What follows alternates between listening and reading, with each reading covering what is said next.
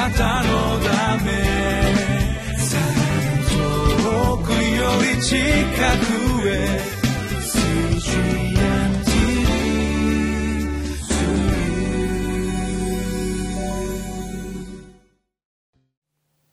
皆さんこんにちは。ニューヨーク東京の加藤伊作です。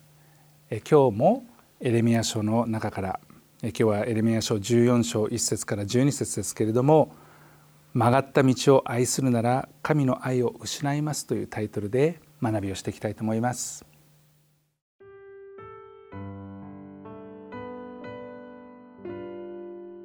エレミア書14章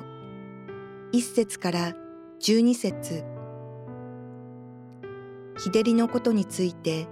エレミアにあった主の言葉。ユダは喪に服しその門は打ちしおれ地に伏して嘆き悲しみエルサレムは哀れな叫び声を上げるその貴人たちは召使いを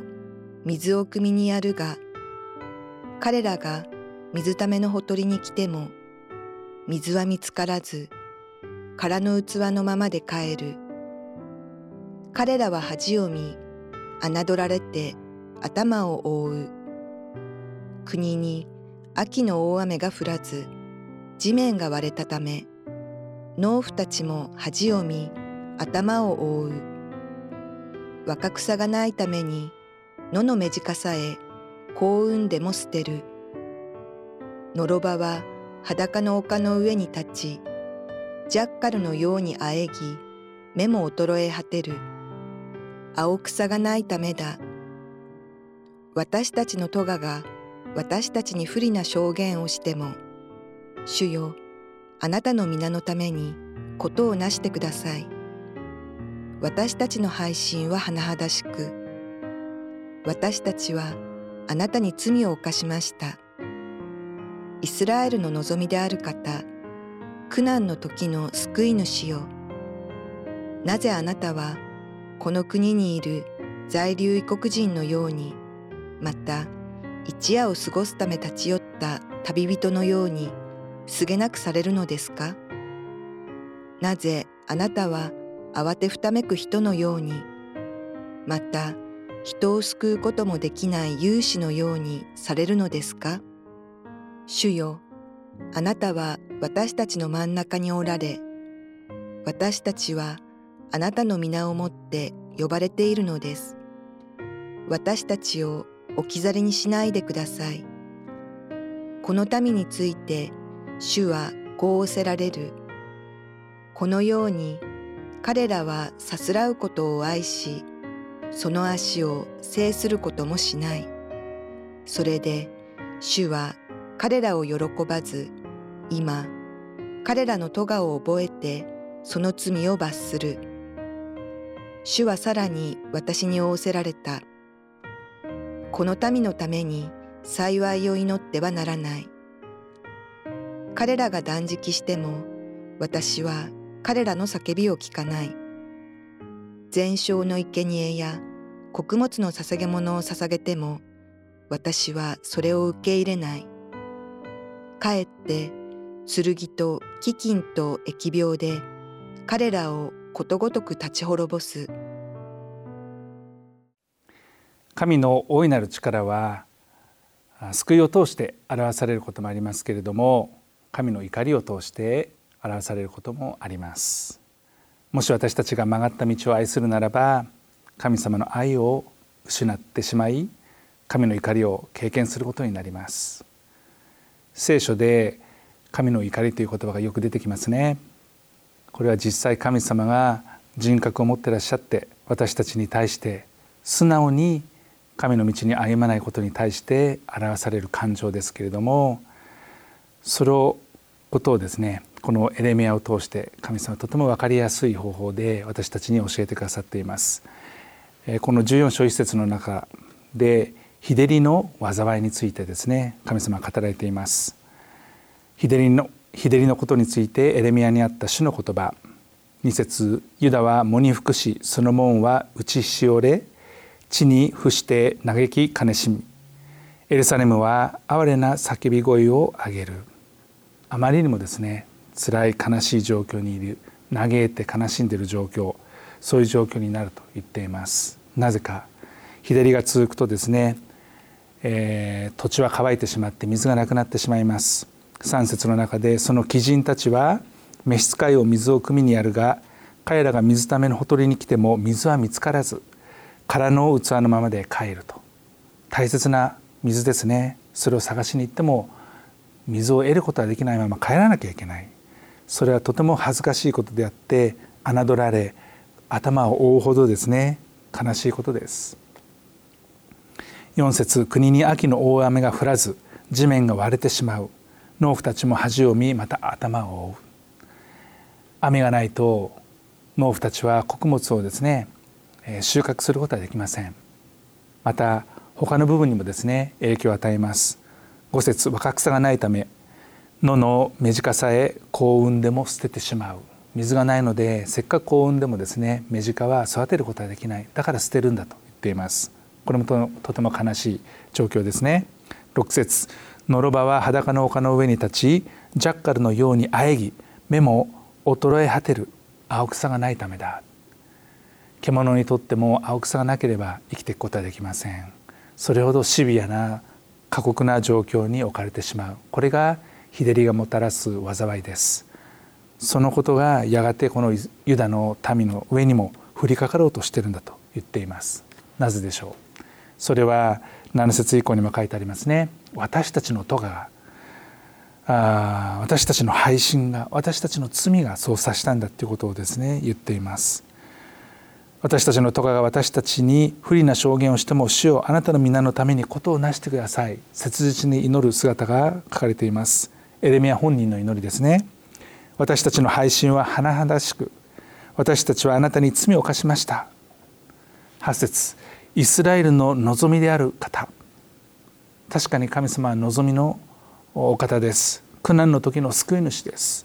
なぜあなたはこの国にいる在留異国人のようにまた一夜を過ごすため立ち寄った旅人のようにすげなくされるのですか？なぜ私たちに憐れみを示してくださらないのですか？救いを与えてくださらないのですか？なぜあなたはそっけないんですか？ってことをですね悲痛な思いで訴えている祈りがここに書かれています。また9節なぜあなたは慌てふためく人のようにまた人を救うこともできない勇士のように本当に頼りない姿が表されてますね。主よあなたは私たちの真ん中におられ私たちはあなたの皆をもって呼ばれているのです。そういう素晴らしい状況の中にいるはずなのになぜあなたは何もしてくれないのですか？私たちを置き去りにしないでくださいと、えー、9節の最後の方で言っています。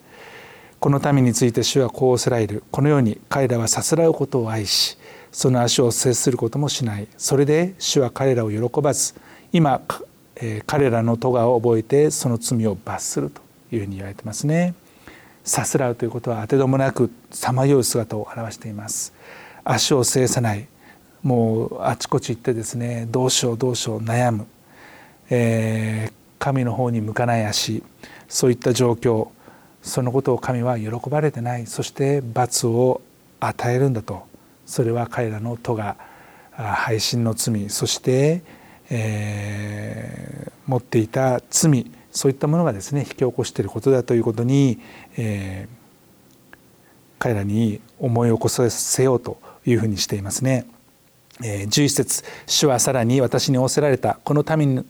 民のために幸いを祈ってはならない本来ならば私たちは憐れみを乞いまた幸いを乞い、えー、祝福してくださいと祈る、えー、ことができるんですけれどもそれさえも禁じられてしまうようなそういった状況にいます。たとえ彼らが断食してももう本当に苦しい時イスラエルのためには断食しました。でもたとえあなた方が断食しても私は彼らの叫びを聞かないと言っています。もう本当に絶望的な状況ですね。また全焼の生贄や穀物の捧げ物を捧げても私はそれを受け入れないと。本来ならばそれを受け入れてもおかしくない状況ですけれども神様はもうたとえそんなことをしても私は受け入れないんだと。もう見捨ててるかのような表現ですね。まあ、その背後にはイスラエルの民のこう形式的な形だけの本当に祝福だけをですね願おうとする、えー、自己中心的な祈り願い、えーまた上辺の行いだけでですね本当に心から従順にならない姿に神様が本当に悲しまれてですね、まあ、そこにこう罰を与えると裁きを与えるというふうに言っています。あかえって剣と飢饉と疫病で彼らをことごとく立ち滅ぼすんだというふうに言っていますね。災いが来ようとするんだという時に私たちは本当に自分の中で神様との関係を回復すべきことは何だろうかそのことをよくですね点検していく必要があります私たちの心の中に本当に神様を悲しまな、えー、悲しましているものはあるかないか、えー、ダビデも祈りましたけれどもどうぞそれあなたが調べてくださって教えてくださって私たちを常しえの道に導いてください。正しい道に導いてください。曲がった道に私たちが歩むんではなくてまっすぐな道をですね歩くことができるようにあ私たちには本当に神様の愛が必要ですからその神様の愛を失うことのないように神様どうぞ助けてください。神の怒りが現れる、こういった姿を見たりまた私たちも裁きというですねものをもし得ることがあった場合にはですね内側をよく点検して、え、そこの来るそこから来る悲しみに、え、打ちひしがれてしまうそのようなものになるのではなくて心を入れ替えて神様に従っていくものになっていきたいというふうに思います。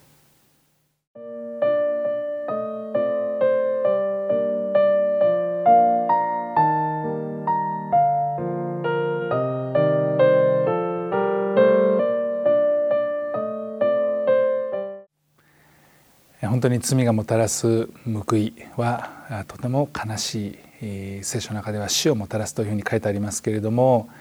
え罪はですね人だけではなくて環境さえも滅ぼしてしまう大きなインパクトのあるものです。その罪から私たちは解放されて生きていくことができます。私たちの罪を許してくださった主イエス様この方を覚えて、えー、今日も歩んでいきたいと思いますお祈りします愛する天の父様あなたは救い主として私たちのところに来てくださり私たちの罪をすべて許してくださった憐れみ深いお方です。本来ならば私たちは罪のゆえに死んでもおかしくない者たちですけれどもただあなたの御心によってあなたの一方的な愛によって